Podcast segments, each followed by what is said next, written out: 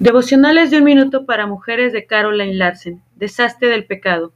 Si tu mano derecha te hace pecar, córtatela y arrójala. Más te vale perder una sola parte de tu cuerpo y no que todo él vaya al infierno.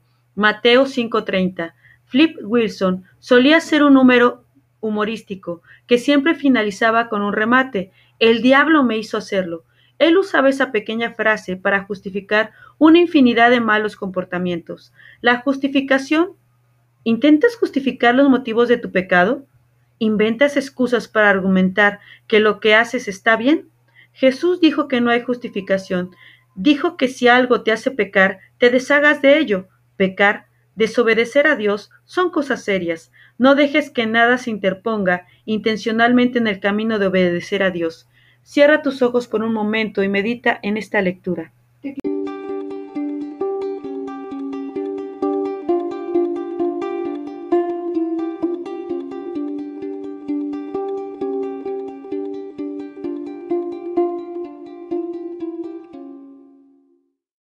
Una madre conforme al corazón de Dios de Elizabeth George. Soledad.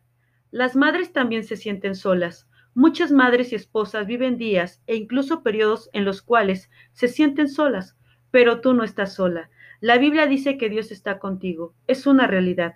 Pasarás momentos de soledad, como cuando tus hijos están en la escuela, tienen actividades adicionales o van a la universidad, se casan y forman sus familias y la mayoría de las mujeres viven más tiempo que sus esposos. Sin embargo, en esos tiempos de transición y soledad, puedes acudir a aquel que siempre está presente.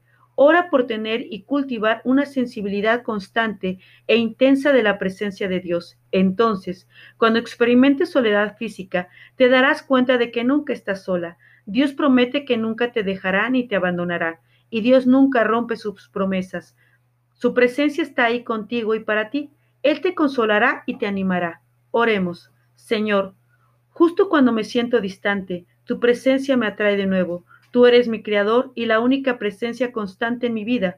Tú llenas mi vida y mis días con el gozo de tu amor fiel. Amén. Cuando puedas, abre tu Biblia en Gálatas, capítulo 4, de los versículos 4 al 5. Pero cuando vino el cumplimiento del tiempo, Dios envió a su Hijo, nacido de mujer y nacido bajo la ley, para que redimiese a los que estaban bajo la ley, a fin de que recibiésemos la adopción de hijos. Si puedes, subraya ese versículo y mientras hazte la siguiente pregunta. ¿Sientes paz al saber que eres miembro de la familia de Dios? Esperamos que sea de bendición para tu vida. Saludos.